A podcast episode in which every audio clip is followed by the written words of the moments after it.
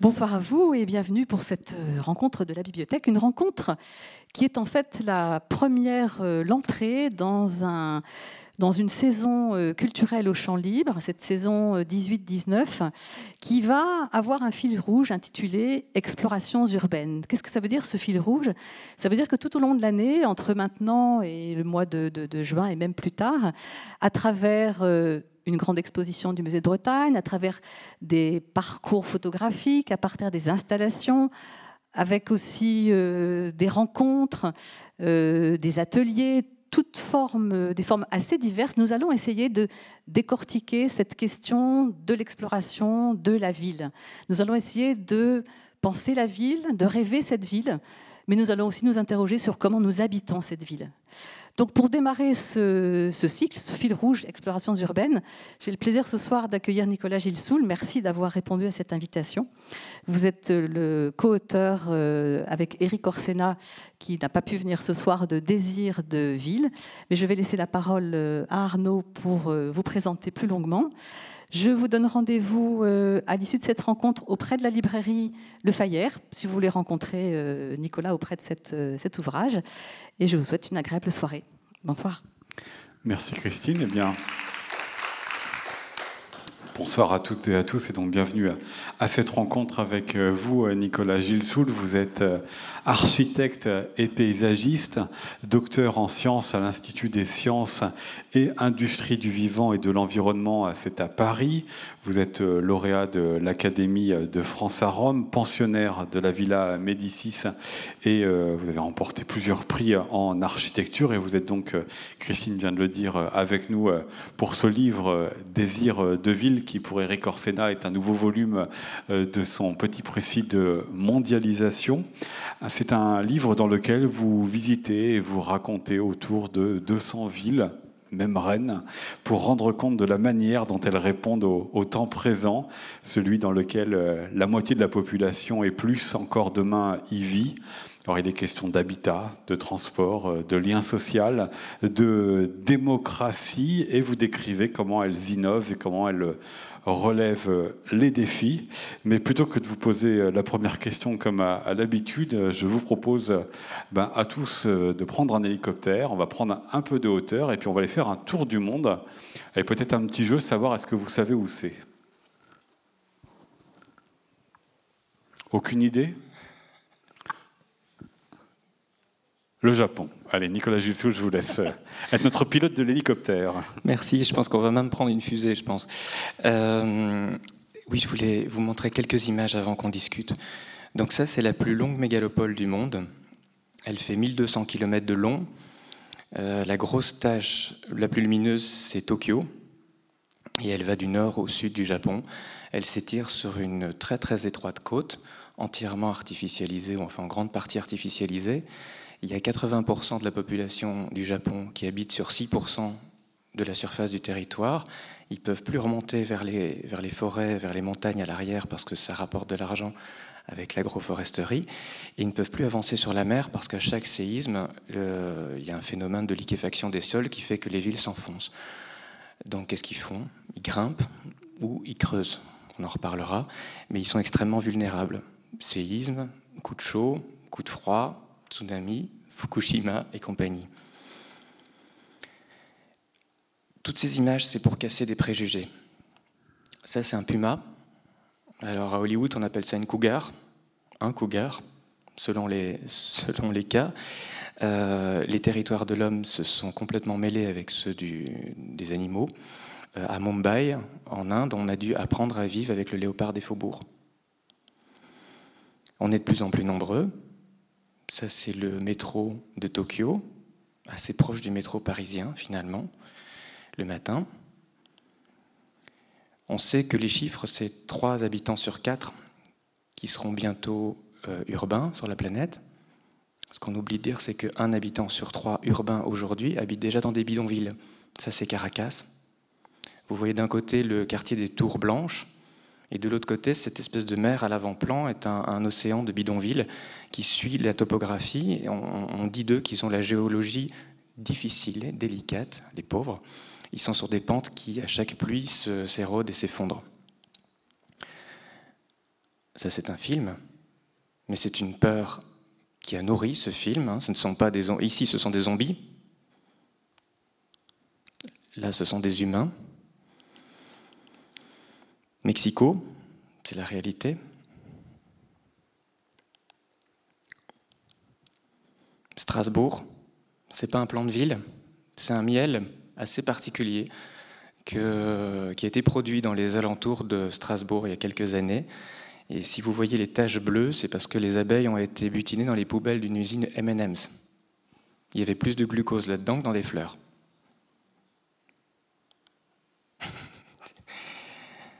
Alors évidemment, la grande peur, je suis très content d'avoir trouvé ce truc-là il y a quelques jours. Ça va être porté à l'écran par Peter Jackson au mois de décembre, je crois.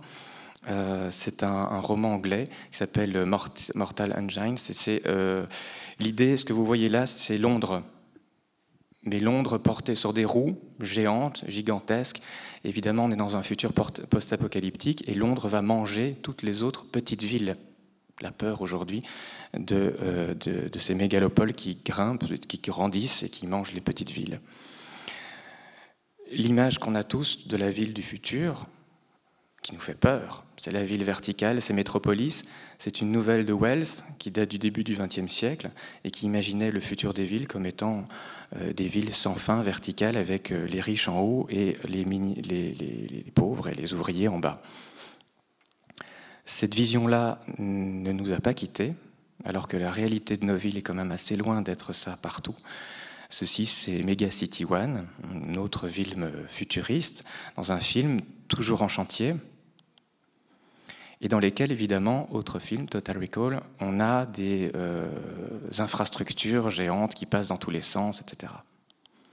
Ça, c'est un projet qui est à l'étude à Londres, de Norman Foster, pour une autoroute à vélo pluguée sur les voies de chemin de fer aérien.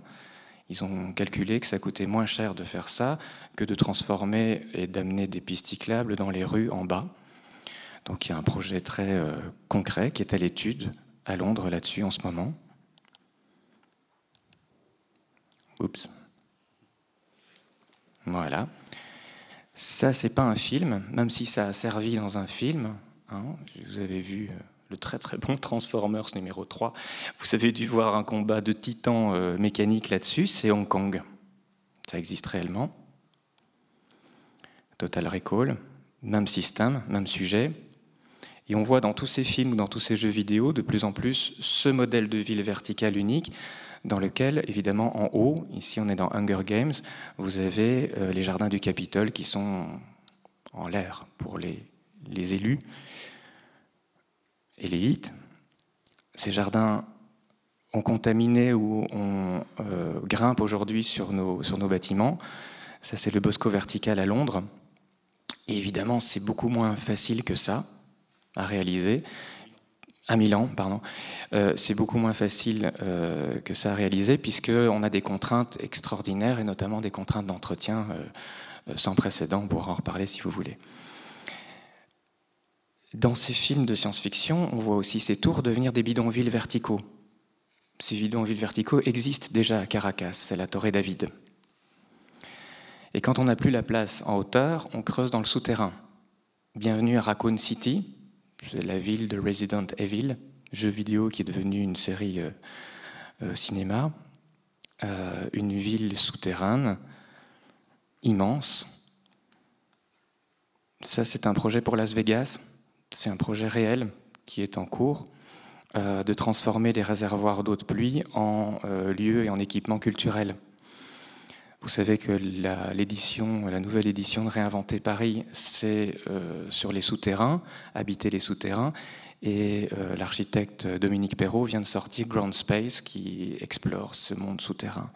C'est une réalité. Tu ne veux pas toujours, hein.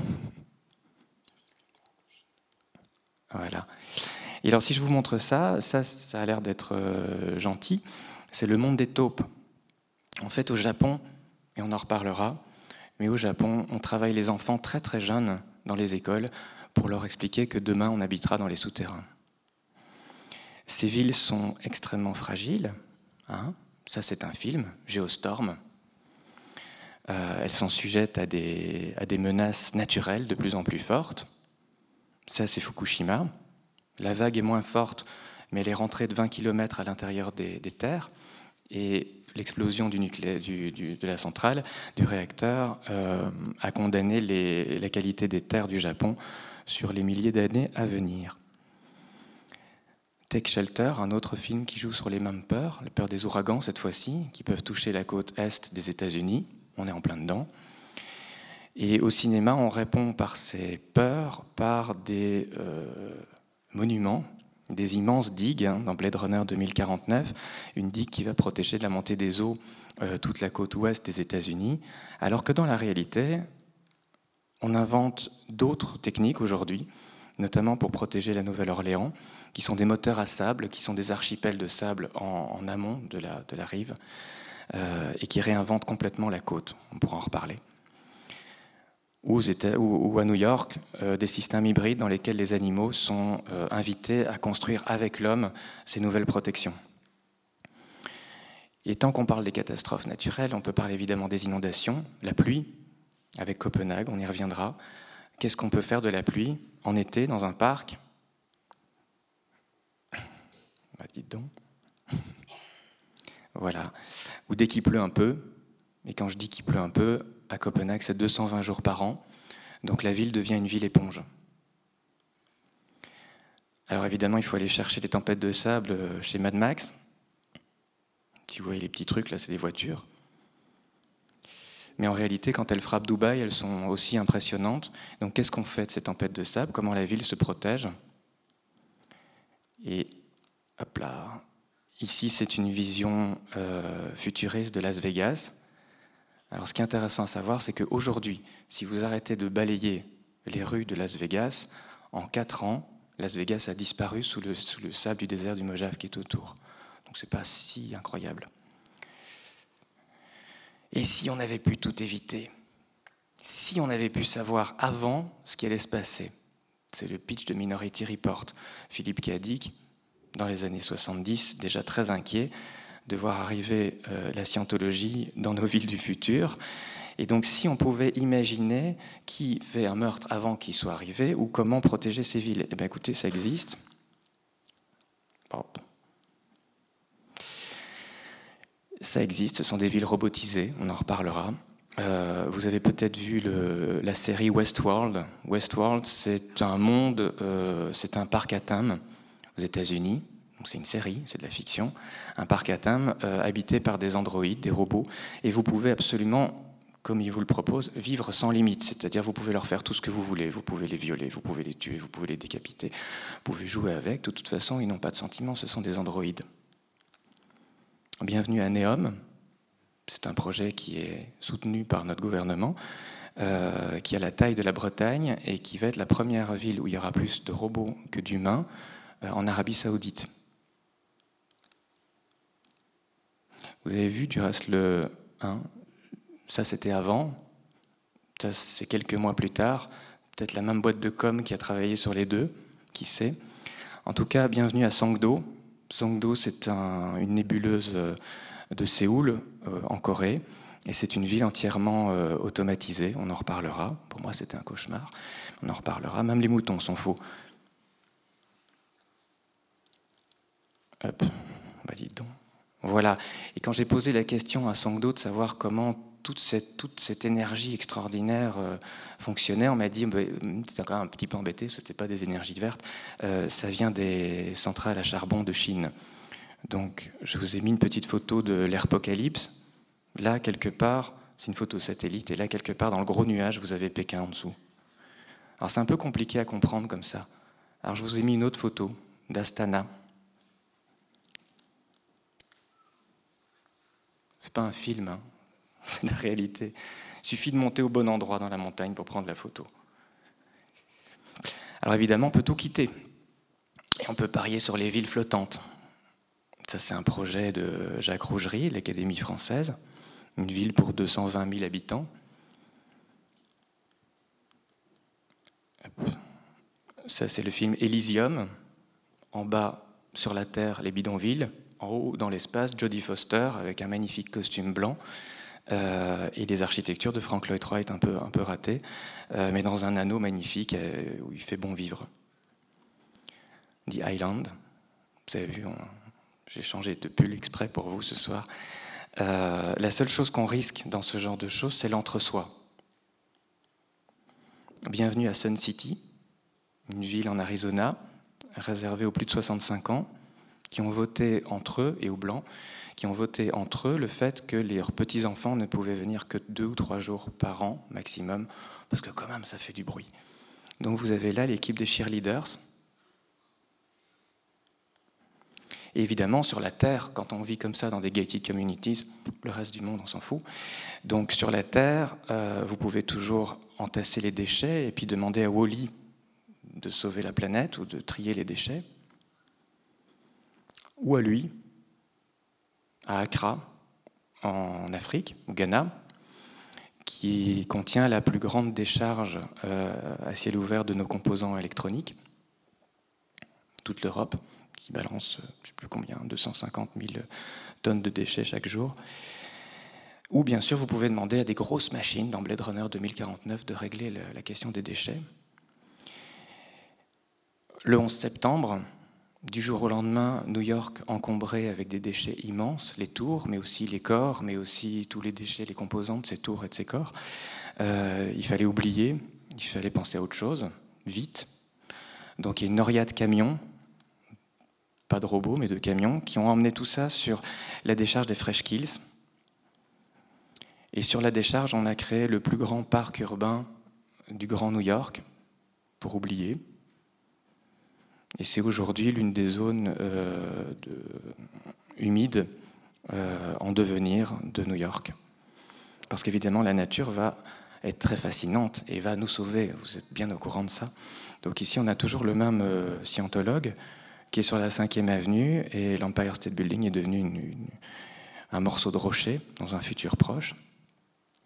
Là, on a le fils de Will Smith, qui n'a pas été très long à l'écran, il a fait ce film-là et puis après c'était fini, mais il est arrivé sur une planète, la planète Terre, qu'on avait quittée depuis longtemps et qui s'est développée et qui a développé des défenses contre l'humain.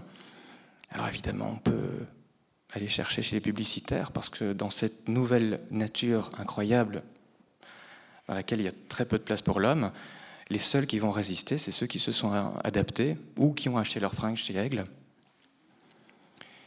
Et le fameux Will Smith qui chasse le daim sur Times Square. Cette nature, on est bombardé par des images tous les jours. Évidemment, ça gagne nos élus, ça gagne nos associations, ça nous gagne aussi. Et on commence à retisser la ville à partir de ces images de nature sauvage.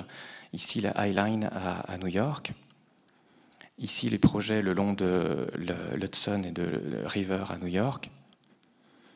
Ici, Séoul. Il faut vous imaginer qu'il y avait une autoroute urbaine avant, on en reparlera. Là, Seattle, où on a couvert des voies ferrées et on est allé rejoindre avec un parc comme votre gare. On a été chercher les saumons le long de l'eau.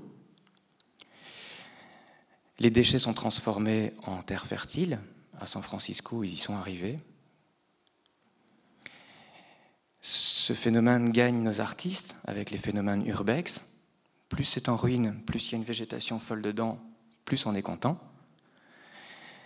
Mais est-ce que c'est vraiment agréable d'habiter dans une ville qui est complètement dévastée? Walking Dead, vous avez peut-être subi une, ou les 4, ou les 5, ou les 6, ou les 7 saisons. Une ville dévastée, il y a de nouveau des zombies, hein, c'est à la mode. Ce qui est intéressant, c'est que le producteur de Walking Dead voulait absolument tourner des épisodes et puis ouvrir un parc thématique de zombies dans une ville où le décor était déjà là. Détroit. Très mauvais goût quand même. Parce qu'à Détroit, moi, ce n'est pas des zombies que j'ai rencontrés. Ce sont des Robins des Bois, et on en reparlera. Et c'est eux qui retissent le lien et qui reconstruisent Détroit.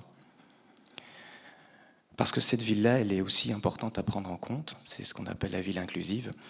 Et on reparlera de Medellín et de ce qui se passe dans ces quartiers informels, de la manière dont on les a reconnectés au tissu central de Medellín, et dans laquelle le pari du maire était celui de la culture et de l'éducation, avec des équipements pour rassembler. Parce que ce qui est important, ce qui moi m'a paru à travers ces 200 villes, c'est que les grandes opérations, c'est bien, c'est important, les élus, je veux dire, ce sont des opérations qui sont nécessaires aussi, mais on peut tous, à notre échelle, travailler sur cette construction de la ville. Ici à Mumbai, et là à Thilonia, au Rajasthan, avec une école incroyable où les femmes apprennent à faire des panneaux solaires et à finalement passer à côté des réseaux d'énergie, des grands systèmes. Et je voulais terminer avec cette image de Lagos, qui est assez fascinante, très esthétisante, et en même temps c'est le plus grand bidonville sur pilotis d'Afrique. Les enfants qui grandissent là-dedans ont d'abord appris à nager avant d'apprendre à marcher. On en reparlera aussi. Merci pour ce petit tour du monde, Nicolas Jussou. Évidemment, on va revenir sur quelques-unes des villes, quelques-uns des mots que vous avez posés sur les photos. Mais il y en a un que je voudrais interroger tout de suite, c'est un verbe. Parce que comme titre, ce que vous venez de nous proposer, c'est finalement assez pessimiste, assez désastreux en mêlant des villes réelles et des villes de la fiction. Et pourtant, vous avez choisi avec Eric Orsenna d'intituler votre livre « Désir de ville ». Alors j'aimerais un peu que vous nous l'expliquiez, quel désir vous avez des villes alors que vous nous proposez un peu un cauchemar. Parce qu'il faut qu'on s'en sorte. Non, mais en fait, les villes, elles sont. C'est devenu aujourd'hui le lieu dans lequel on va tous habiter. Les chiffres sont là. Donc, qu'elles soient petites ou qu'elles soient grandes, on est amené, nos enfants et nos petits-enfants sont amenés à y vivre. Donc, on a voulu explorer ces villes, essayer de comprendre quels étaient les écueils, quels étaient les préjugés et quels étaient les lieux dans l'ensemble de la planète où il y avait des petites pépites et des petits moments d'espoir. Et ces petits moments d'espoir, c'est ça qu'on raconte là-dedans, c'est la manière dont ces villes s'en sortent. Par exemple, à Lagos, au milieu de tout ça, vous avez un projet extraordinaire d'une école flottante, construite par un architecte incroyable qui habite aux Pays-Bas, mais qui est de Lagos, et qui, au départ, était prévue pour une classe de 30 élèves, de 30 petits, et aujourd'hui, c'est 300. Qui viennent et ils se relaient tous les jours et c'est devenu aller sur 2 étages et en dessous c'est le lieu où les pêcheurs peuvent déplier leur filet et donc entretenir un lien social et donc construire quelque chose. Et il faut savoir qu'à Lagos, ce quartier était il allait être détruit, les pouvoirs en place avaient décidé de le détruire parce qu'il y avait un gros projet d'éco-quartier chinois à côté qui se développait, qui s'appelle Ecopolis avec un K, et ce quartier avait besoin évidemment de ne pas avoir des voisins comme ça, donc les pouvoirs publics avaient lancé des types avec des tronçonneuses pour détruire le quartier. Et donc cette école est venue s'implanter là, la presse mondiale en a parlé parce que c'était un projet incroyable, ce projet a été présenté à Venise, à la Biennale, et les tronçonneuses se sont arrêtées pour le moment. Parce que c'est ça qu'elles ont en commun, ces 200 villes de votre livre, c'est qu'à un moment ou à un autre, elles ont réussi à relever un défi, à résoudre un problème qui leur était posé. Mais si j'étire la question, jusqu'à combien de villes vous auriez pu faire rentrer dans le livre? C'est-à-dire qu'est-ce qu'elles ont toutes les villes réussi à résoudre des problèmes? Oui, il y en a plus que 200. Il y en a beaucoup plus que 200. On a dû se calmer à un moment donné parce que c'était, sinon ça aurait été un petit peu long à lire aussi, je crois.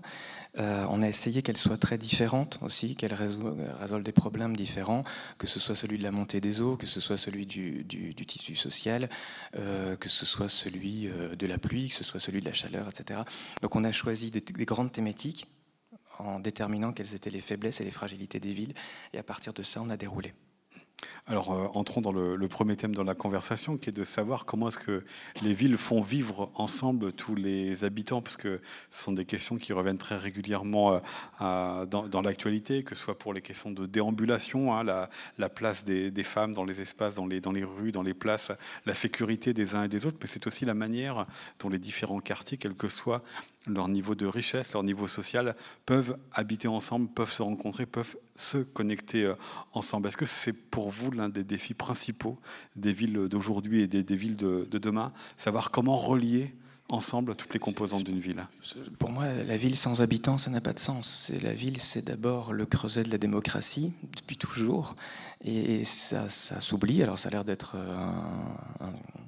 une porte ouverte que j'enfonce là, mais c'est la base de la politique, parce que la ville, c'est d'abord politique. Et c'est vrai qu'on a vu beaucoup de, là-dedans, notamment dans les images que je vous ai montrées, on a vu beaucoup de projets qui essayaient de résoudre d'autres problèmes et qui oubliaient cette clé sociale. Donc, je peux vous parler de Medellín, parce que Medellín, c'est... Voilà. Allons-y, donc c'est les photos que l'on a vues tout à l'heure, avec notamment les métrocables qui relient certains des quartiers les plus pauvres, dont celui de Pablo Escobar, au centre-ville.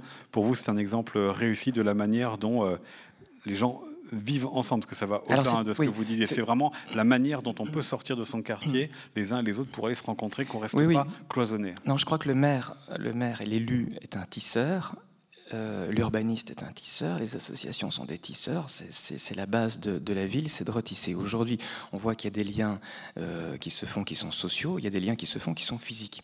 Ça, c'est intéressant aussi, c'est-à-dire que ici, par exemple, cet exemple du métrocable, c'est...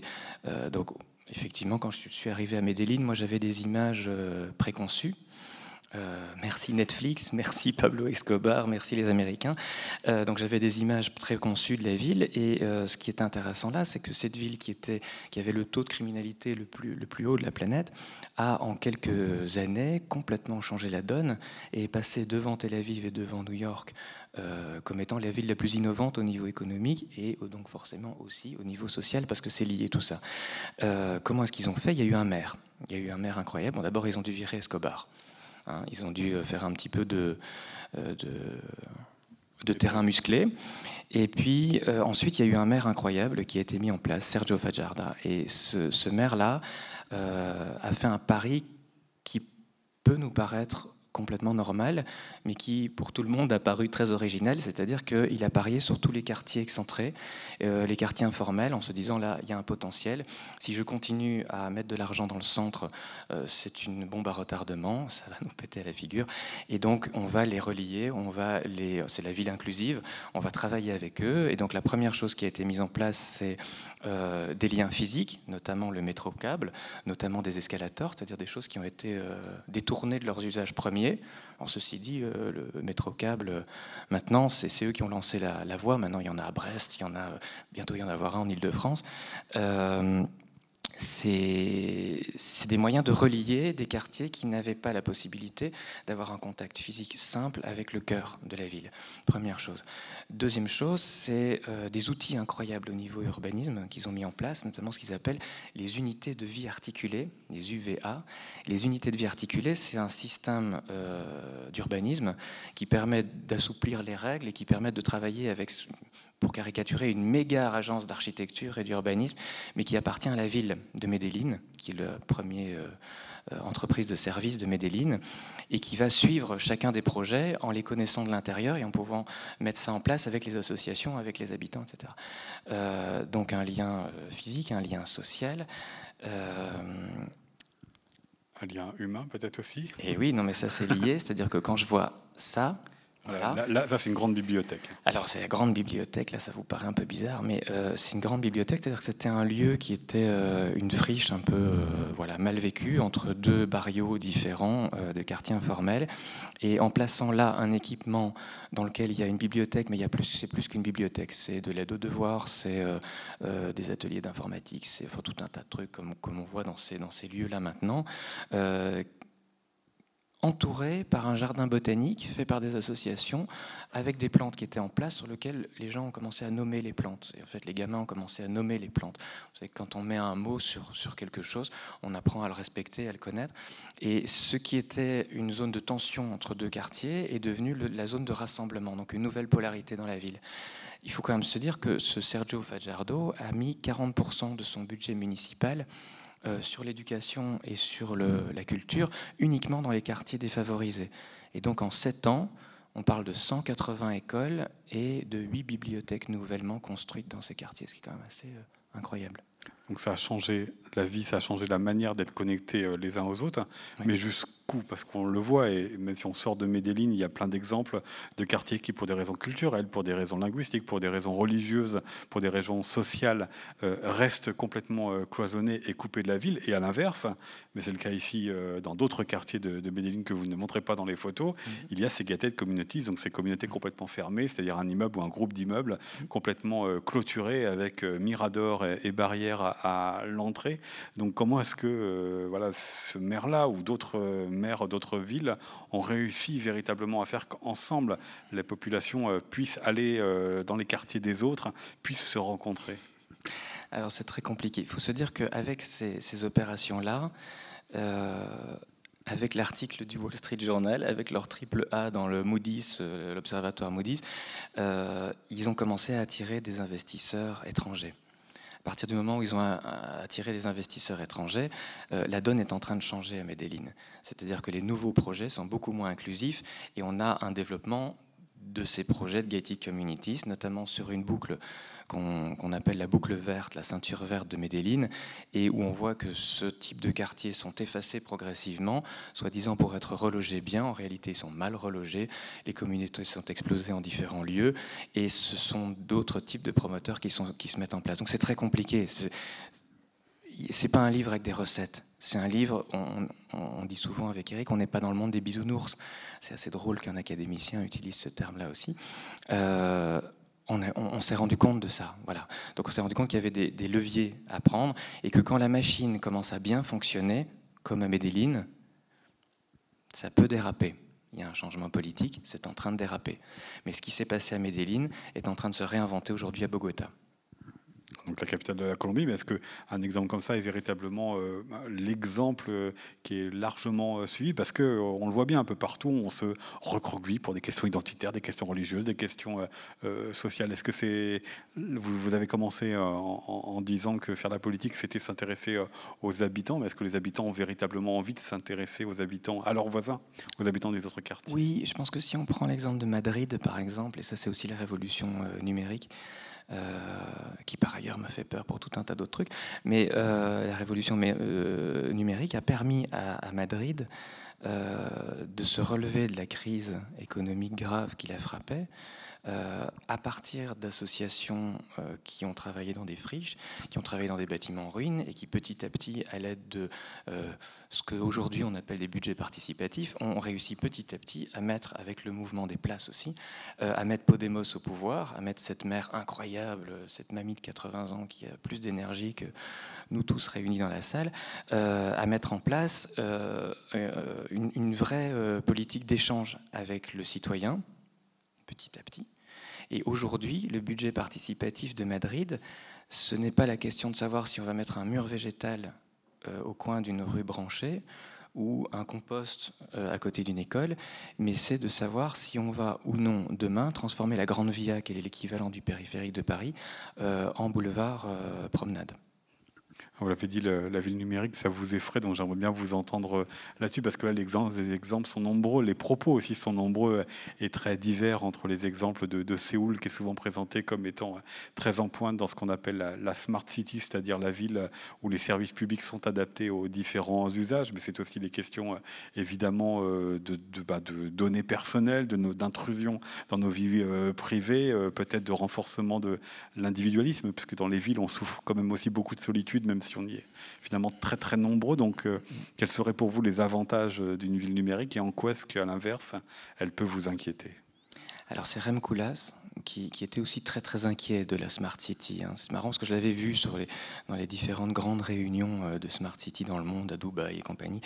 Et j'étais un peu inquiet de savoir ce qu'il allait dire, parce que quand Rem Koolhaas dit quelque chose, en général, ça suit derrière. Donc non, il était très inquiet aussi. Donc j'ai été visiter Songdo. Songdo, c'est l'image que je vous ai montrée tout à l'heure avec les faux moutons. Songdo, c'est un satellite de Séoul. Et à Songdo, on m'a fait la visite officielle. Donc on m'a montré le grand golf, qui est un golf éponge qui capture les eaux de pluie, qui les retraite, qui les travaille, etc. On vous explique qu'il n'y a plus de camions poubelles dans les rues parce que tout est traité par pneumatique. On vous explique aussi qu'il n'y a plus de voitures qui sont garées dans les rues, donc c'est merveilleux. En fait, elles sont toutes en souterrain. On vous dit aussi que dans votre bâtiment, vous allez être connecté, ultra connecté, à tel point connecté que vous pouvez laisser vos enfants jouer avec la nounou. Pas numérique, pas encore, mais avec la nounou dans le parc à côté, et que vous pouvez à tout moment vérifier ce qu'elle fait. Les femmes peuvent pucer leur mari pour voir où ils vont. Bah, tout ça est très très connecté. Et ce qui a commencé à m'inquiéter, c'est quand on m'a dit que quand vous avez une bonne pratique de la maison, c'est-à-dire que vous mettez le chauffage sans trop le mettre, que vous prenez des douches pas trop longues, que vous utilisez la lumière jusqu'à une certaine heure, etc., vous recevez des bons points. Et les bons points sont transformés en chèques. Et ces chèques peuvent être utilisés dans des salles de sport pour vous apprendre à vivre mieux. Donc ça a commencé à m'inquiéter. Ensuite, je me suis rendu compte que dans ces appartements, on était connecté à une centrale dans laquelle il y avait des intelligences artificielles, mais il y avait aussi des humains déguisés en blanc, là, comme on a vu tout à l'heure, et que tout ça avait été mis en place. En réalité, Smart City, c'était inventé par Bill Clinton, et ça a été mis en place par Cisco. Vous avez peut-être déjà entendu parler de Cisco avec Edward Snowden.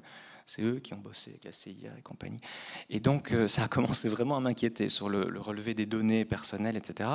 Et je suis sorti dans la rue et on a croisé un couple qui avait l'air d'être assez timide. Ils sont partis très rapidement et mon guide s'est mis à rire, méprisant. Et on dit c'est des digital illiterate. Ils n'étaient pas ultra connectés, ils n'étaient pas tout le temps sur leur portable, donc c'était des illettrés digitaux. Flippant.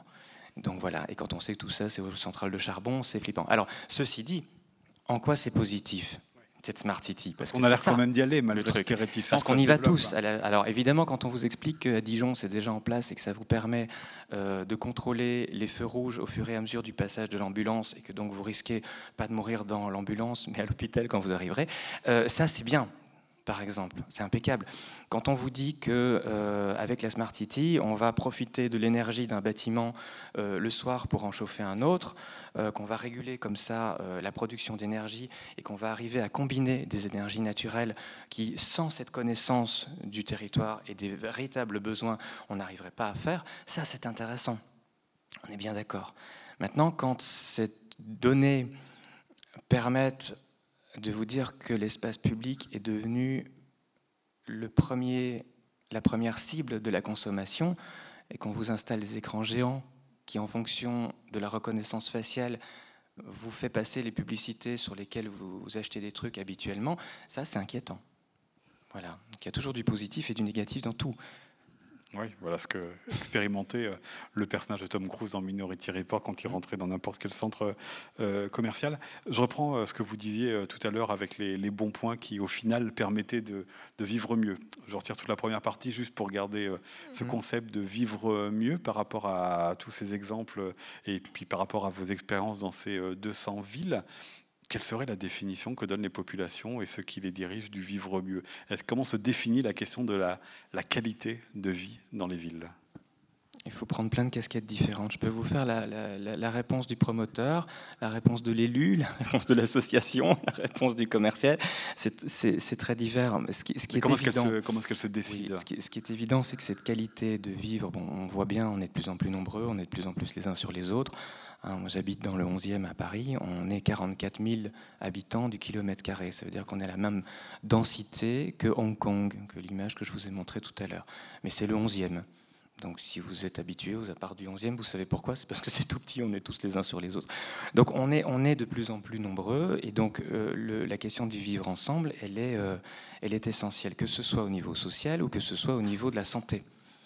Alors évidemment de l'esthétisme, du bien-être, etc., de la connexion, de la proximité du boulot, toutes ces choses-là, de l'offre aussi. Il y a parfois plus de désertification dans certains centres-villes de province que dans ces lieux très concentrés, c'est évident. Je voudrais m'arrêter un instant moi, sur la question de la santé, parce qu'elle me paraît clé. J'en peux plus, moi, à Paris. Je vais venir habiter à Rennes. J'en peux plus à Paris de la qualité de l'air. Donc on est Airpocalypse, on vous montre des images de Pékin, mais Paris c'est affreux. Et quand on voit les levées de boucliers qu'il y a eu sur la transformation des voies sur berge, qui aujourd'hui vont retrouver leur voiture, moi je ne comprends pas, il y a un truc que je ne comprends pas à ce niveau-là. Santé, donc santé publique. Montréal a travaillé sur la question de la canicule. puisque nos villes sont de plus en plus sujettes à la canicule. Montréal a travaillé sur la question de la canicule. Vous allez me dire, c'est bizarre, sauf qu'on est au Canada. Non, l'été dernier, 5 canicules successives, ils ont subi. Il y a parfois entre 6 et 8 degrés de différence d'un côté à l'autre d'un trottoir, en fonction du quartier qui les borde. Donc la canicule, c'est une vraie problématique. Et Montréal a travaillé à tabler sur sa forêt urbaine. Elle a une forêt déjà très vaste, au cœur de la ville, une mosaïque de milieux complexes. Et elle est attaquée aujourd'hui, cette forêt, par un petit insecte magnifique qui s'appelle la grille du frêne, qui vient de Chine, qui est un envahisseur et qui tue les frênes. Pas de chance, la forêt de Montréal, c'est principalement ce type d'arbre-là. Donc aujourd'hui, ils travaillent avec des intelligences artificielles, avec des drones, chouette pour le coup, avec des drones, pour arriver à cibler les arbres qui sont en danger, pour pouvoir les remplacer rapidement. Ils ont tablé sur le fait qu'ils allaient planter, je ne sais plus, les chiffres sont là-dedans, mais qu'ils allaient planter plusieurs milliers d'arbres d'ici 10 ans, la moitié étant plantée par des particuliers. Et ça, c'est bien aussi, c'est-à-dire qu'on n'attend pas uniquement que ce soit la ville qui règle le problème, mais on travaille tous ensemble avec les associations, etc. On pourra reparler de San Francisco aussi là-dessus. Mais on a un objectif commun. Cet objectif commun à Montréal, c'est l'opération Canopée. Et cette opération Canopée... C'est plus, on lutte contre la pollution, plus qu'on ne fait diminuer la pollution là. Oui, on lutte contre l'effet d'îlots de chaleur urbains. Et mais pas sur les raisons qui conduisent à cela. Non, et bien sûr. Mais par contre, en faisant ça, le jour où on va faire bouger les choses à ce niveau-là, moi je ne demande pas mieux, hein, mais travaillons déjà sur ce qu'on peut. Et ça, c'est une chose qu'on peut, et ça a un avantage, c'est que ça travaille aussi sur la question du mieux vivre ensemble. C'est-à-dire qu'en augmentant et en protégeant la forêt urbaine de Montréal, certaines rues deviennent poreuses, deviennent perméables, certaines rues deviennent les lieux de connexion sociale entre une école, une association, une maison de personnes âgées, des particuliers, etc. Et donc Montréal est en train de complètement changer de visage sous l'impulsion de la peur de la ville pour ses canicules. Moi, ça me va très bien. Si ce sont des moteurs qui font agir les villes, tant mieux. C'est pour ça que je montre aussi des images de tsunamis et de trucs comme ça, parce que ce sont des moteurs efficaces de changement.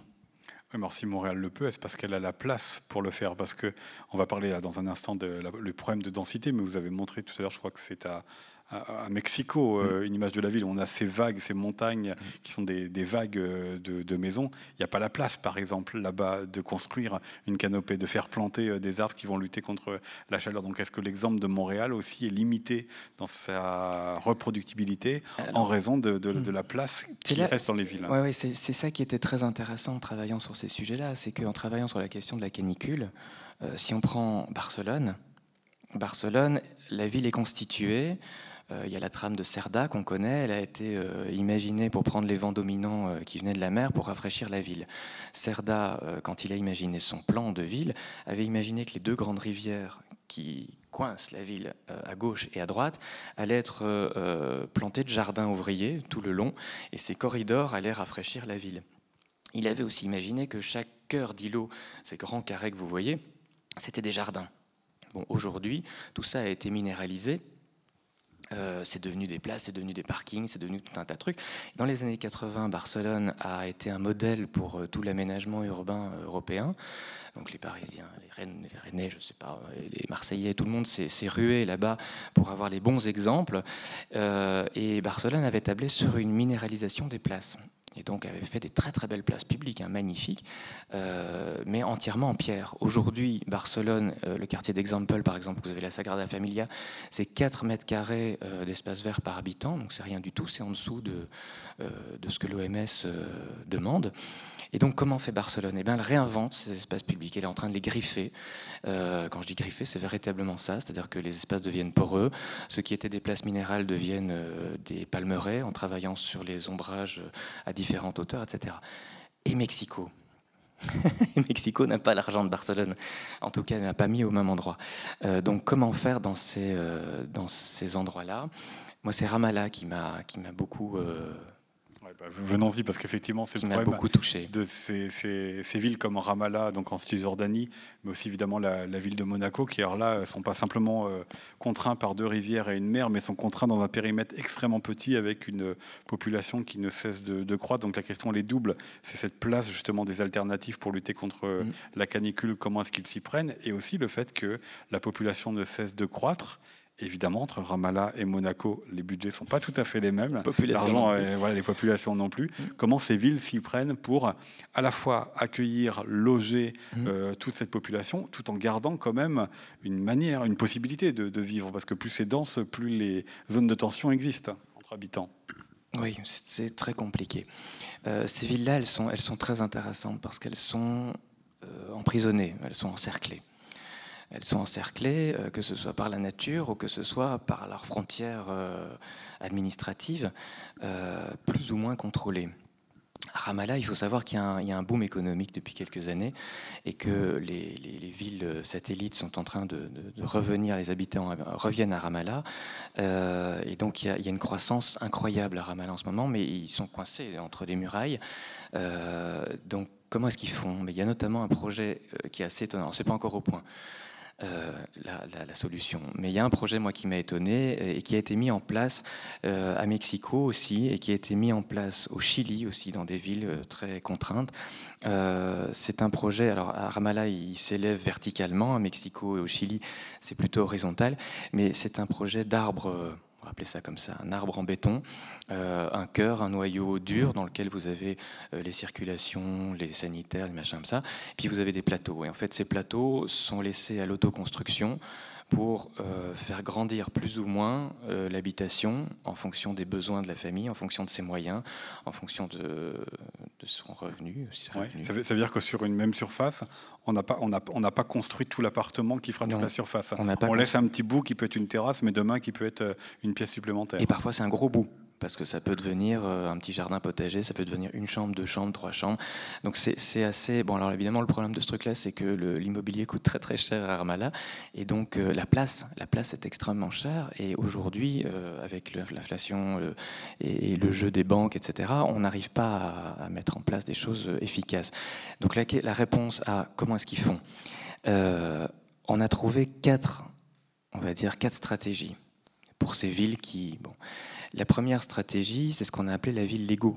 Mais la ville Lego, elle se construit sur elle-même, comme un jeu de Lego.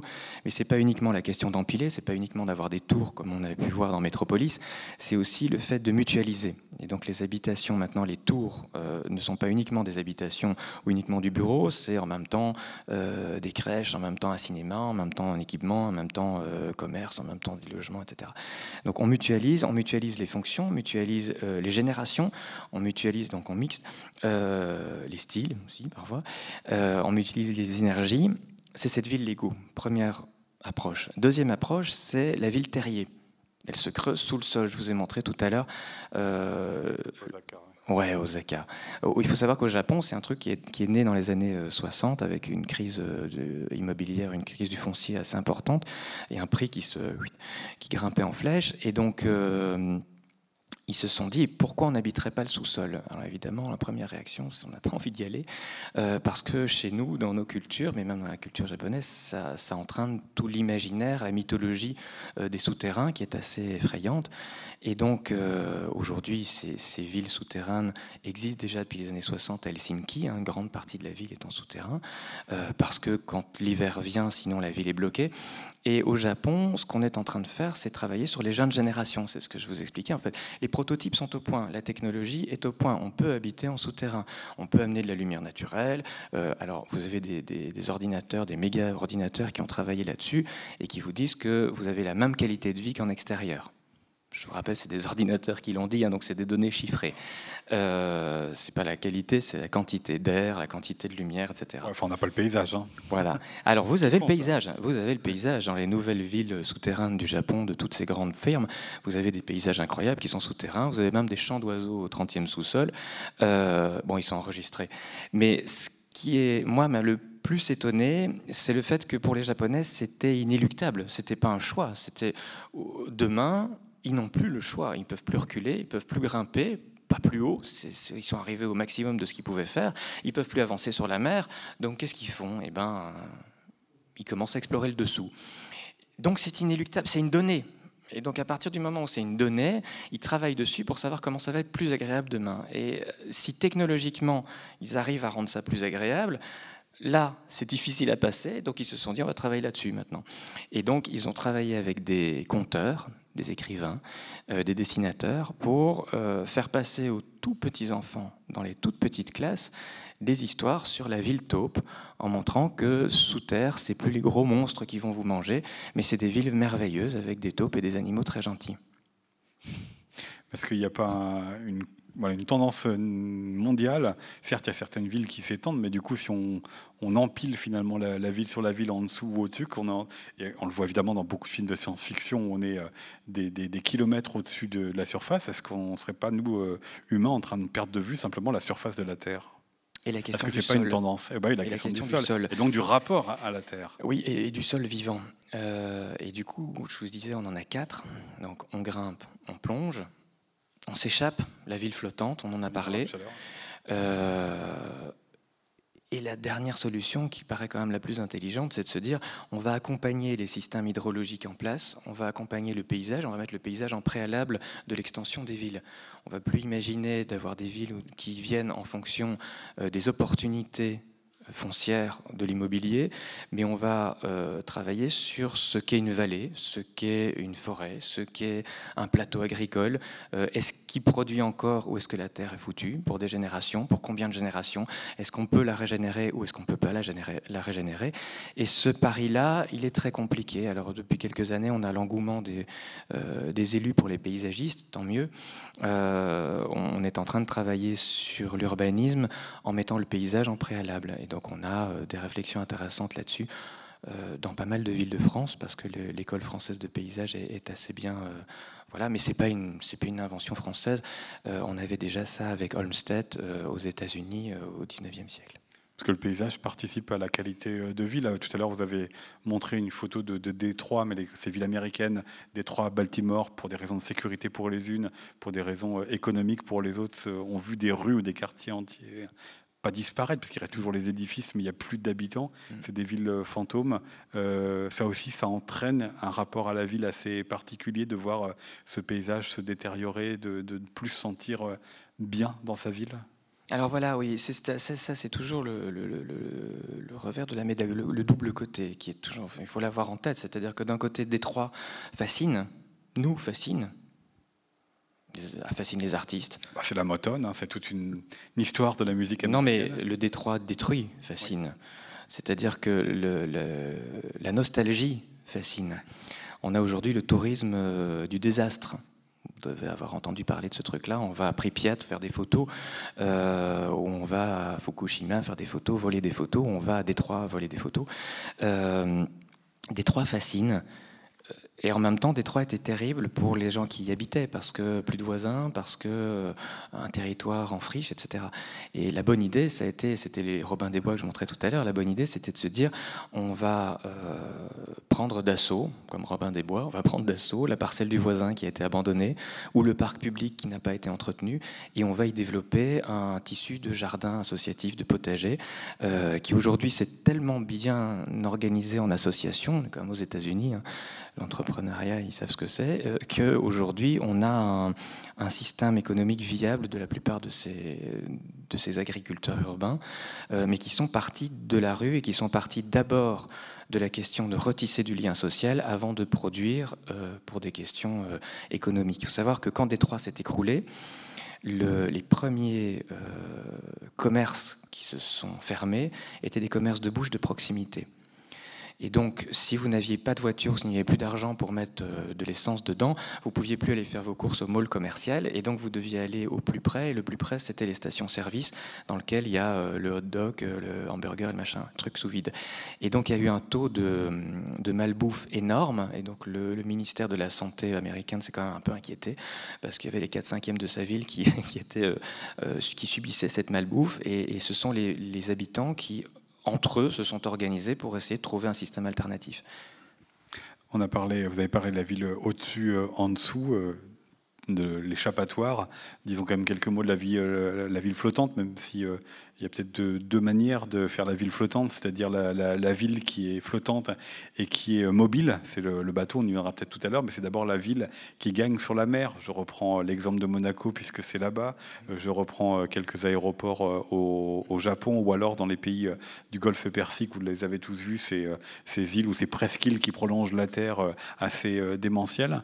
Finalement, ces villes-là, elles sont pour qui ? Parce que toutes ces villes-là, tous ces exemples, c'est vraiment pour les riches, voire les ultra-riches. Ce sont des endroits réservés. Oui, moi, c'est... Je vais vous paraître abat-joie ce soir. Hein. Non, mais il y a un truc qui est important. Moi, ça me rend hystérique de voir passer dans les publications ces images de cités flottantes, incroyables, verdouillantes, avec des éoliennes, et puis finalement réservées qu'à quelques élus. De science-fiction, et ça entraîne l'engouement des industriels, ça entraîne l'engouement des élus, ça entraîne l'engouement de tout un tas de gens, sauf peut-être des gens qui vont y habiter ou des assos. Donc ça me rend hystérique. Ce modèle-là, il existe sur la Terre aussi, ça s'appelle les gated communities. Hein. Donc pour qui, pourquoi ? Effectivement, et si je prends l'exemple de Monaco, il y a tout un nouveau quartier qui est en train de sortir de mer, une opération de Bouygues Immobilier qui est assez incroyable, mais qui est de nouveau un quartier avec des tours plus ou moins hautes, dont la technique est fascinante, ceci dit. Parce que la technologie qu'il faut mettre en place pour faire ces trucs-là, c'est tout à fait incroyable. Et comme Monaco est quand même connu aussi, question de fierté, pour la richesse de ses fonds marins, l'Institut océanographique, Cousteau, etc., on ne pouvait pas faire n'importe quoi, étant donné que ce quartier est venu se poser entre deux réserves marines naturelles. Donc pour construire ce truc-là, ils ont mis en place ils ont inventé des technologies complètement incroyables, notamment pour garder ce qu'on appelle la turbidité de l'eau, c'est-à-dire ne pas balancer du sable qui va en suspension, créer un nuage qui pourrait tuer la faune ou la flore locale pendant la construction. Et donc évidemment, ça a demandé des moyens incroyables. Il y a plus d'argent dans la manière de créer un socle sur l'eau que dans les appartements qui se posent dessus. Au Japon, je vous dis, la baie de Tokyo est entièrement artificialisée. Ce sont des polders gagnés sur l'eau. Sauf que là-bas, on s'est rendu compte d'un truc depuis quelques années, c'est qu'à chaque tremblement de terre, on avait ce fameux phénomène de liquéfaction des sols qui font que les villes s'enfoncent, sont aspirées dans les sables mouvants, parce qu'un polder, c'est quoi ? C'est un espèce de sandwich avec des cendres, des gravats, etc. La plupart de ces choses-là ont été récupérées pendant la Deuxième Guerre mondiale, des destructions, et donc on crée une côte artificielle. Aujourd'hui, pour fixer cette côte artificielle, on injecte du béton, à qui mieux. C'est peut-être pas la seule solution. Donc tout ça est très coûteux, effectivement. Quand on voit Dubaï, c'est très coûteux aussi, hein. On voit les villas des stars sur ce système-là. Voilà. Mais faire flotter une ville, c'est encore plus coûteux. C'est-à-dire véritablement la faire flotter au large, c'est encore plus coûteux. Et il y a une ville comme ça qui est en train de naître au large du Salvador, dans lequel le patron de Facebook a déjà englouti $1 milliard, et qui est une ville qui sera réservée aux geeks et à la chirurgie esthétique. Qui sera ou qui sera peut-être ? Est-ce que ça reste hypothétique ? Parce que effectivement, ces villes bateaux, la science-fiction en fait plein, la bande dessinée en fait plein, mais est-ce que véritablement c'est quelque chose de faisable ? Parce que je reviens toujours sur mon idée de la Terre, du lien à la Terre. Une ville, c'est aussi une histoire, et quand on pareil, même quand on monte ou quand on descend, on traverse aussi l'histoire, ou on oublie l'histoire qui participe à l'identité, participe à la manière d'habiter la ville. Alors ces bateaux-là, comment est-ce qu'ils prennent ça en compte ? C'est intenable. Non, c'est invivable. Ça dépend qui. Les cheerleaders que je vous ai montré tout à l'heure, je pense qu'elles seraient contentes d'habiter sur une ville flottante. Juste une petite chose. Peut-être les encourager à cela. Juste un petit truc. Macao a gagné 3 fois la surface de l'île. Dans le delta de la rivière des Perles, en quelques dizaines d'années, triplé la taille. Aujourd'hui, Macao est arrivée au maximum de ce qu'elle pouvait faire en gagnant sur ce delta, peu de profondeur, hein, donc c'est pour ça on met un petit peu de sable et on y arrive, enfin, quand je dis ça tout est relatif, mais on ne pourrait pas le faire au large de New York parce que la côte tombe raide dans l'Atlantique. Et donc là-bas, on peut. Et aujourd'hui, Macao est en train de travailler très sérieusement. La première compagnie de construction chinoise, la CCC, est en train de travailler très sérieusement sur une ville-île de 4 km2, entièrement conçue. Alors c'est incroyable, les images du truc. C'est, à côté de ça, la science-fiction, c'est peanuts. Donc vous pourrez passer d'un hôtel à un autre hôtel avec un sous-marin individuel. Et puis tout ça, ce sont des casinos, ce sont des centres commerciaux. C'est Neom ou Westworld que je vous ai montré tout à l'heure. Et ça, c'est un projet qui est très réel, qui a été poussé très très loin et qui aujourd'hui est bloqué par une question. C'est la question de l'énergie. Comment ils vont faire pour mettre en place l'énergie nécessaire par ce projet très énergivore?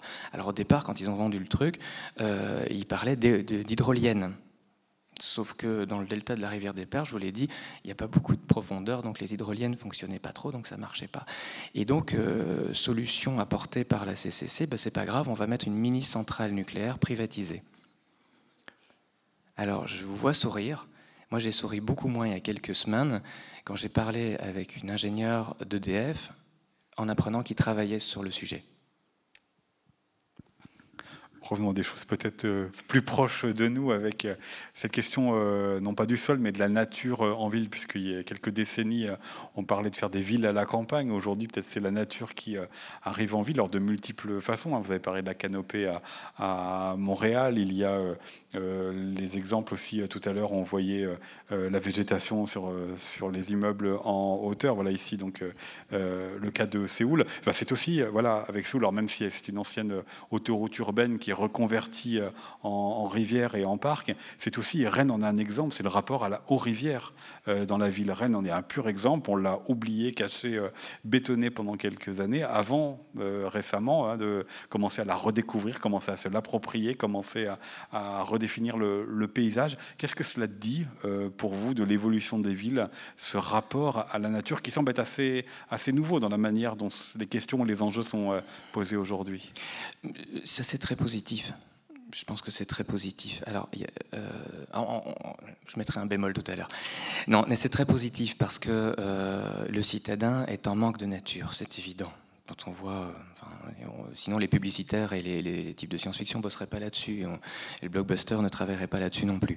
Donc le citadin est en mal de nature, il y a des choses très intéressantes comme les viginature du muséum ou des choses comme ça qui font que les sciences participatives, on peut participer à la connaissance de cette écologie urbaine qui est une nouvelle discipline qui a que une dizaine d'années.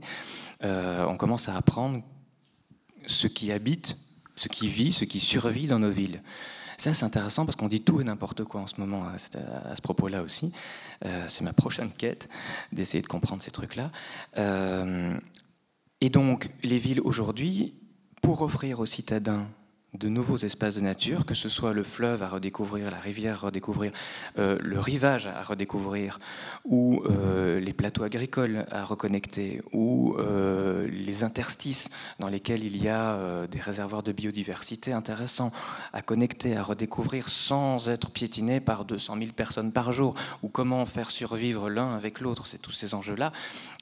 C'est très intéressant parce que ça répond en même temps à un besoin, à une demande, à un souhait, et en même temps à un impératif pour la ville qui est celle de respirer, qui est celle de transpirer, qui est celle de continuer à vivre, à survivre, et à ne pas bloquer le vivant d'un côté à l'autre de ces territoires. Et quand je parle du vivant, c'est les humains et les inhumains.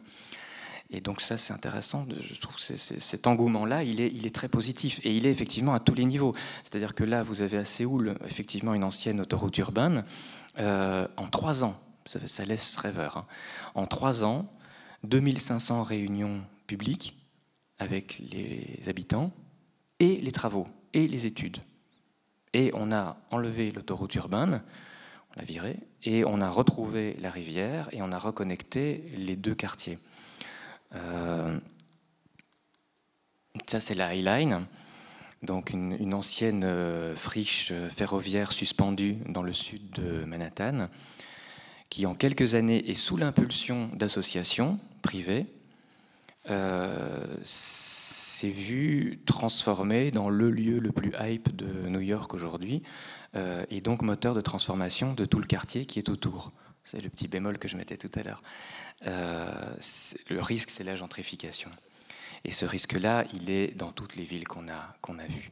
Je ne vais pas vous mentir, il est dans toutes les villes qu'on a vues, c'est-à-dire que ces projets-là, forcément, les villes n'ont plus les sous de les porter seules, l'État n'a plus les sous de les porter seuls non plus, donc on travaille en partenariat avec des privés, parfois il y a des privés qui sont bien lunés, qui travaillent de manière intelligente, puis il y en a d'autres qui veulent uniquement faire du fric d'abord, et donc en fonction des cas et en fonction du découpage, du phasage de ces projets, on a des récupérations qui sont parfois malheureuses. Ça pose une question que vous abordez dans le livre, on va devoir l'évoquer assez rapidement au vu du temps, mais c'est la question de comment on gère une ville et qui prend les décisions. Donc la question de la démocratie, vous avez commencé avec l'exemple de Medellin, où il s'était vraiment porté par un maire, mais toutes ces questions-là, qui finalement a la main dessus ? Sur les 200 cas, il y a plein de solutions différentes, évidemment. J'en prendrai 3. Medellin, donc... un maire très fort. On est dans un pays qui était pourri par le bakchich, hein. Et donc, qu'est-ce qu'on fait ? Eh bien, on trouve un gars qui est un Elliot Ness et on lui donne les pleins pouvoirs. Le maire, il a les pleins pouvoirs. Et il travaille main dans la main avec ses deux copains, le chef de la région et le chef de l'intercommunalité. Ils sont tous les trois du même parti, ils ont un seul objectif commun, et ils travaillent ensemble, ils désignent les équipes qui vont travailler sur les différents projets, ils désignent les priorités et ils votent les budgets.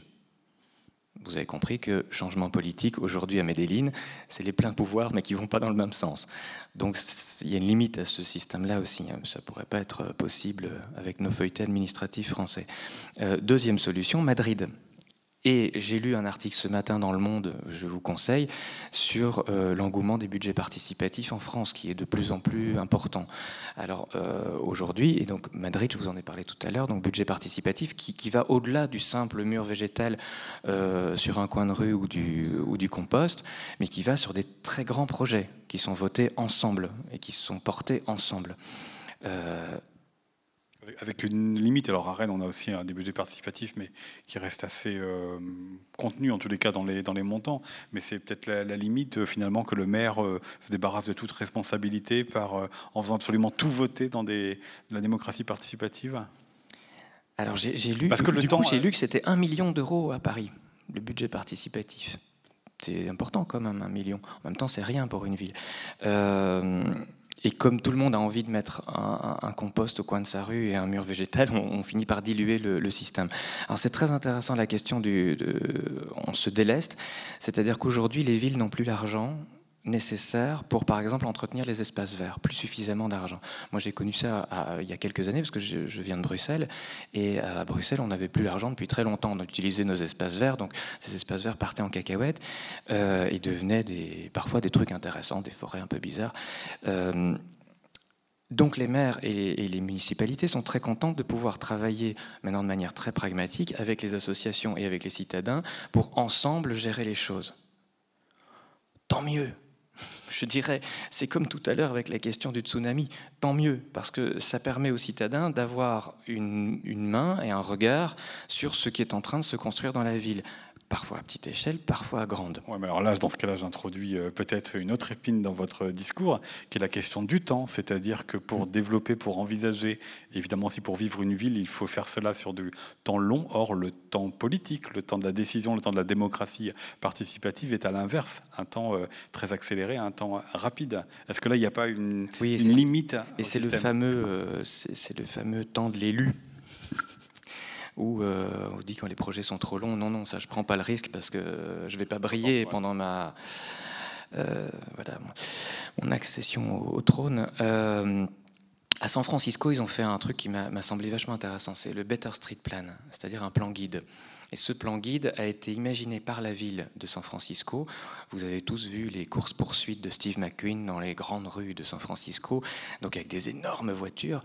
Et ces rues avaient été calculées, même dans des zones pavillonnaires, pour des voitures très larges. Et donc les rues étaient très larges, et les rues sont encore très larges. Et les rues ne sont plus nécessaires d'être aussi larges aujourd'hui. Donc ce que San Francisco a décidé, comme elles avaient besoin d'étendre la canopée de San Francisco, c'est d'éditer un plan guide à l'usage de tous, qui dit dans cette rue-là, dans cette rue-là, dans cette rue-là, vous pouvez couper autant de mètres carrés à cet endroit-là, à cet endroit-là, à cet endroit-là, pour les rendre fertiles et pour les planter. Comme vous voulez. Elle donne de l'argent aux associations pour entraîner des systèmes pédagogiques, on connaît ça avec les écoles, avec les enfants, etc. Et aujourd'hui, c'est plus de 60% de la canopée de San Francisco qui a été replantée par des associations et par des privés. Mais là, l'alliance est intéressante, c'est-à-dire que le Better Street Plan a été mis au point par le temps d'un mandat, par un maire, et ensuite est porté par les associations bien au-delà de ce maire et bien plus longtemps, puisqu'on n'a plus besoin des sous de la mairie pour le faire. On a un plan guide, on peut le faire.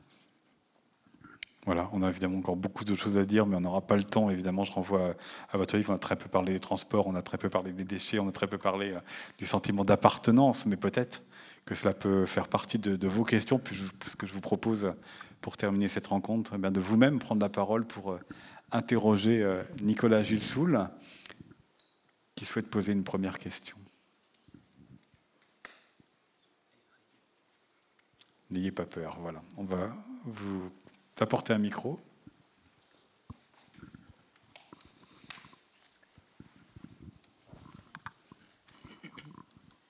Bonjour. Alors déjà, c'était par rapport à la question sur Paris avec les berges cyclables à la place des berges automobiles. Il y a beaucoup de gens, et même j'entends pas mal ça sur Rennes, qui disent que... et même on voit ça de manière générale avec les places qui sont transformées en places publiques et non pas en parking. Comment on fait du coup, parce qu'il y a beaucoup de gens qui sont bloqués sur la voiture et qui disent que si la voiture elle est plus en ville, les commerces ils stagnent, ce genre de choses. Donc qu'est-ce que vous dites vous aux gens qui restent sur l'automobile en ville? Et parce qu'en fait la solution ce serait que tout le monde prenne les transports en commun et que du coup il n'y ait plus d'automobile en ville. Et là ça réduirait pas mal de soucis sur le stationnement, tout ça.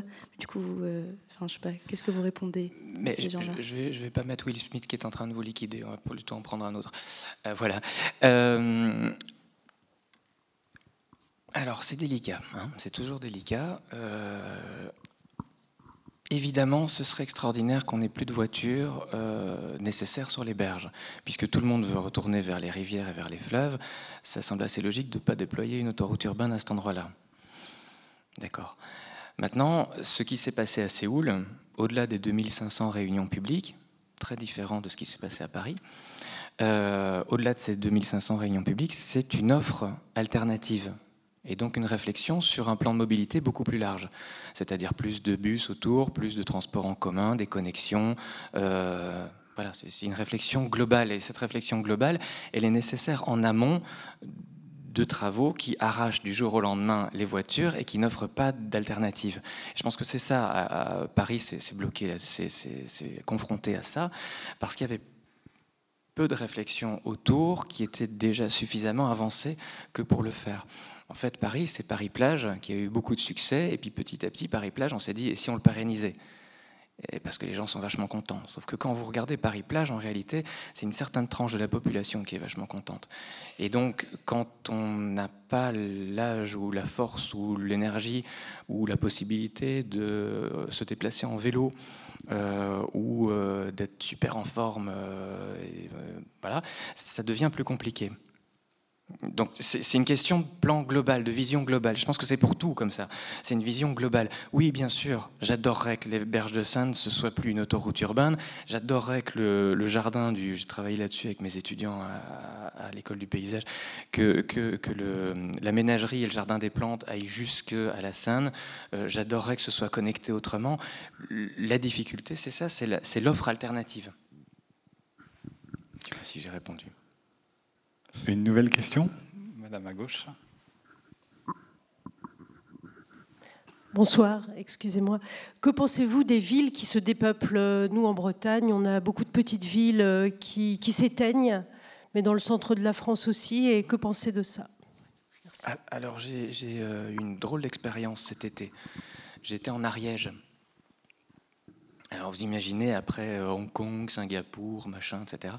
J'étais en Ariège parce que je pense que j'en avais besoin, parce que ça va un temps ces trucs-là. Mais et en Ariège, j'ai découvert toutes ces villes abandonnée, mais là à une très grande échelle, je veux dire, c'est toute une région qui est complètement morte, hein, et on comprend bien ce qui s'est passé, on comprend aussi que les milieux se sont fermés, ce qui était des pâturages est devenu des forêts, et puis maintenant on a des ours, on en a voir deux de plus grâce au super nouveau ministre de l'écologie, et c'est assez effrayant ce dépeuplement, mais ce dépeuplement il est effrayant quand il est dans des petites villes, mais il m'a paru presque plus effrayant quand il est dans des grandes villes, et ça, nous, on ne connaît pas encore. Baltimore, Détroit, Las Vegas, des parts entières de Boston, qui deviennent du jour au lendemain des quartiers vides. Alors, pas à l'échelle de Détroit, mais qui deviennent du... Détroit, c'est quand même la moitié de la population qui, quasiment du jour au lendemain, a disparu. Hein. C'est impressionnant. Et ça, c'est très impressionnant, parce que ça veut dire que toutes les infrastructures sont en place pour une grande ville dans laquelle on a parié sur le... l'icône de l'automobile américain, le pouvoir, machin, et puis du jour au lendemain, cette ville se vide et ça devient des décors de Walking Dead. Donc effectivement, ça je ne sais pas si c'était ça votre question, ça, moi, ça m'a inquiété. Qu'est-ce qu'il faut faire? C'est ça la question. Madame était plutôt sur la question, effectivement, des petites communes. Qu'est-ce qu'on fait des petites villes? Notamment alors, avec les centres-villes qui sont complètement vidés. Dans le bouquin, là, il n'y a pas que des grandes villes. Ça, c'est important aussi. Il y a des petites villes qui ont des idées géniales. Et dans ces petites villes, notamment, il y a Ortafa, dans les Pyrénées-Orientales, dont le maire... Alors, il faut imaginer que c'est un paysage... Donc, on est aux portes de l'Espagne, hein, dans les Pyrénées très sèches, très, très, très dures, très rudes. C'était des pâturages. Les terres sont de plus en plus cramées avec le changement climatique. Donc, ça produit plus grand-chose. Et les gens... voilà, un vrai problème économique. Et la ville était en train de se dépeupler. Et le maire a fait un pari, a travaillé avec des entrepreneurs des industries françaises bien lunées et bien intelligentes, je dis, il y en a aussi tout plein qui sont cités là-dedans, des entreprises d'énergie, notamment solaire, et qui ont fait d'abord une étude préalable sur les terres agricoles qui n'allaient plus produire, parce qu'elles étaient mal exposées, parce que le sol avait été lessivé, pollué, parce que, enfin, toute une série de raisons. Et donc, sur ces territoires, en priorité, ils ont développé des champs solaires. Ces champs solaires, aujourd'hui, produisent 10 fois la quantité nécessaire à Ortafa. Ça a relancé une économie... à Ortafa. Mais surtout, ce que j'ai trouvé intéressant, c'est que... une partie de l'argent, et ça c'est le maire qui l'a imposé avec ses habitants, une partie de l'argent a été reversée aux agriculteurs pour avoir des engins pour travailler la terre de manière biologique, une agriculture bio, sur les terres qui étaient encore fertiles. Ils ont réintroduit des espèces d'insectes, ils ont introduit des espèces de chèvres un peu bizarres pour brouter sous les panneaux solaires. C'est une petite ville qui s'est réinventée une nouvelle identité. On parlait tout à l'heure d'identité et de fierté. Autant San Francisco est fière parce qu'elle a parié sur le zéro déchet, autant Ortafa est fière parce qu'elle a parié sur cette question solaire. Et donc elle a, en tout cas pour l'instant, sauvé la mise. Une autre question ?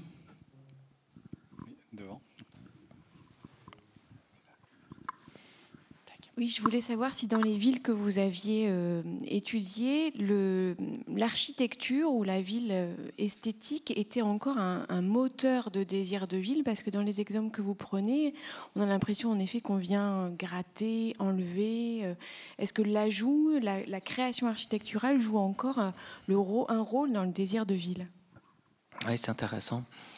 Je pense que c'est la définition de l'architecture qui a évolué. C'est-à-dire qu'aujourd'hui, on a une nouvelle architecture qui est en train de naître depuis quelques années. Et c'est un danger parce qu'elle dérape aussi, mais elle a aussi un potentiel très fort. C'est une architecture paysage. C'est une architecture qui est à la fois une architecture et à la fois un paysage. Donc il répond à ce nouveau besoin, à cet ancien besoin d'avoir un objet esthétique fort, et à ce nouveau besoin qui est celui d'avoir un nouveau socle d'accueil du vivant. Ça fait peur à certains architectes. Je me souviens d'avoir une discussion avec Dominique Perrault sur le sujet, qui était très furieux contre le greenwashing. Et effectivement, c'est une des pistes dangereuses de cette architecture paysage, c'est de ne devenir que le support du vert à tout prix. Mais aujourd'hui, il y a de plus en plus d'exemples intéressants où il y a une véritable symbiose. Je vous ai montré tout à l'heure un truc là. parce que pour moi c'est de l'architecture aussi. Ça, on va y arriver. À New York, bah ça, pour moi, ça, c'est une architecture paysage. C'est à Copenhague, c'est un parc, et la grande aire de jeu que vous voyez centrale, tout autour, c'est un parc éponge, et la grande aire de jeu centrale devient un bassin quand il pleut, devient un réservoir, ça tamponne, et en hiver, ça devient une patinoire. Nous, on est obligés de les construire, les patinoires, en hiver, devant l'hôtel de ville. Ou le Parlement de Bretagne. Ah, ben voilà. Dans le chien, il a l'air ravi. Là. La question de Copenhague, c'était comment est-ce qu'on installe 44 km² de réservoir dans une ville constituée avec un tissu historique de 88 km². Pas mal comme question quand même. Est-ce qu'on casse tout? Est-ce qu'on les met sur les toits? Ou est-ce qu'on réinvente tous les espaces publics? Et ils ont réinventé tous les espaces publics. Donc pour moi, ça, c'est une architecture paysage. Ça, c'en est une autre. C'est le long de Long Island, ça c'est Staten Island, c'est un peu plus bas. C'est un nouveau type de digue, mais si vous regardez bien, espèce de petit cercle là, vous indique que c'est une digue qui est constituée d'éléments en béton qui ont été dessinés, chaque élément a été dessiné par un architecte, par un paysagiste et par des scientifiques qui ont travaillé la forme, la profondeur, la texture, pour permettre notamment à des moules architectes de venir constituer dessus un rempart naturel plus fort. Donc il y a une hybridation. Ce genre de truc, moi, ça me passionne. Et donc ça, c'est quelque chose qui est en train d'émerger, mais qui est un petit peu noyé dans l'imagerie de greenwashing ou dans ce qu'on appelle aujourd'hui le biomimewashing, qui est très branché et qui fait vendre beaucoup de projets. Donc il y a une réserve sur ce sujet-là. Ça me passionne d'autant plus que le prochain bouquin sur lequel je bosse, c'est ces questions-là. C'est des questions de ces faunes, de ce bestiaire de la ville aujourd'hui. On raconte beaucoup de bêtises. Même avec le muséum aussi, on en discutait. On raconte beaucoup de bêtises sur le vivant dans la ville. Et donc, pour faire des projets qui soient des véritables hybridations intéressantes, une architecture paysage, la connaissance du vivant en préalable, elle est clé. Un petit exemple, c'est les coccinelles ou le pissenlit. Le pissenlit des villes et le pissenlit des champs. Le pissenlit des champs a un grand parachute et une toute petite akane, une toute petite graine, parce qu'il sait qu'avec le vent, il va être balancé loin et qu'il va pouvoir se reproduire loin. Enfin, il sait. Il a évolué pour savoir ça. Le pissenlit des villes a muté. Aujourd'hui, il a un tout petit parachute et il a une grosse graine, parce qu'il ne sait pas où il va aller et probablement ce sera sur du bitume. Tandis qu'au pied, là où il a craqué l'asphalte, il sait qu'il y a de la terre fertile, donc il tombe là pour se reproduire. Tout un tas d'espèces sont en train d'évoluer. L'escargot, à Barcelone, combat les effets d'îlots de chaleur urbains parce que sa carapace est devenue blanche en quelques générations pour renvoyer le rayonnement solaire. Les hirondelles à Chicago ont réduit la taille de leurs ailes pour arriver à faire des virages plus rapides pour ne pas s'exploser sur les tours.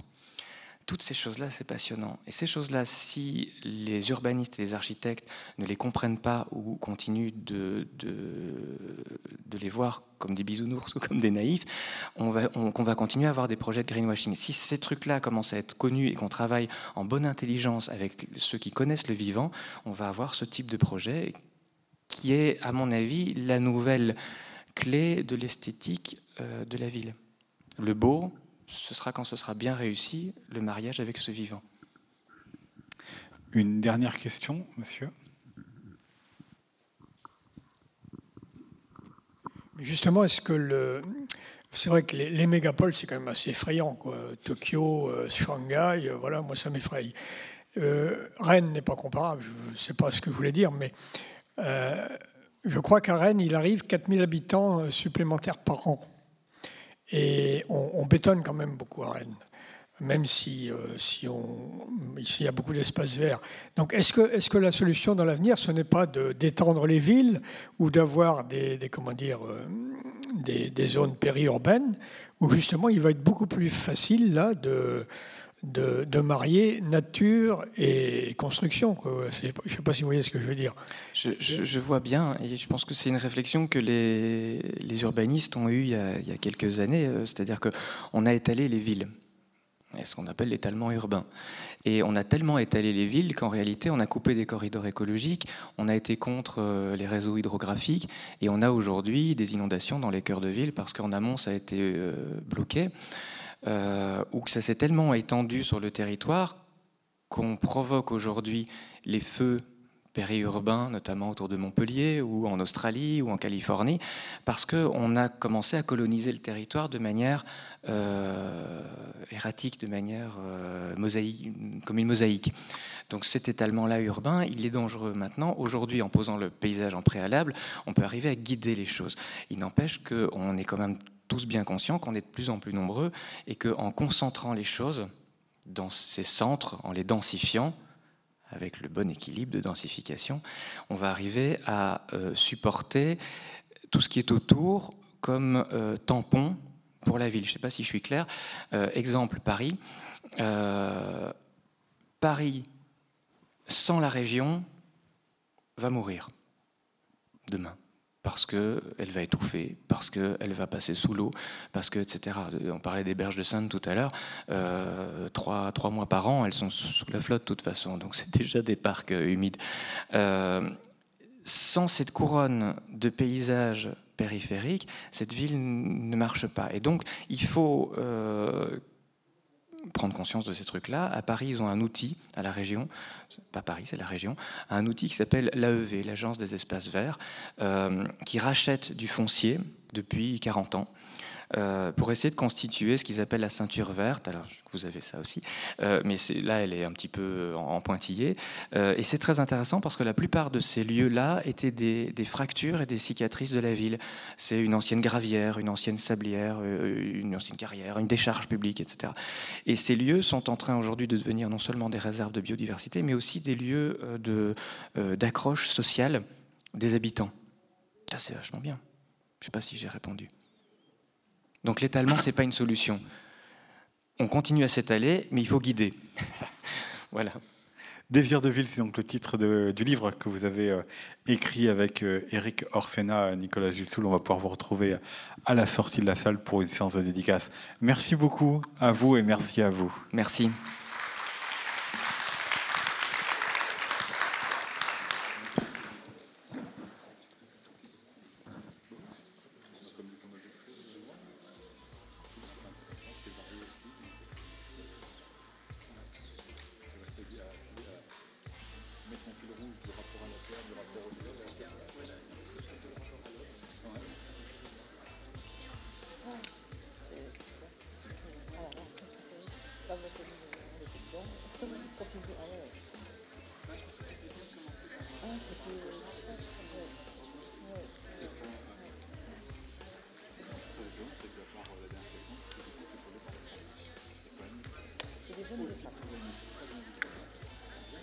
Je propose qu'on va les retrouver peut-être du coup.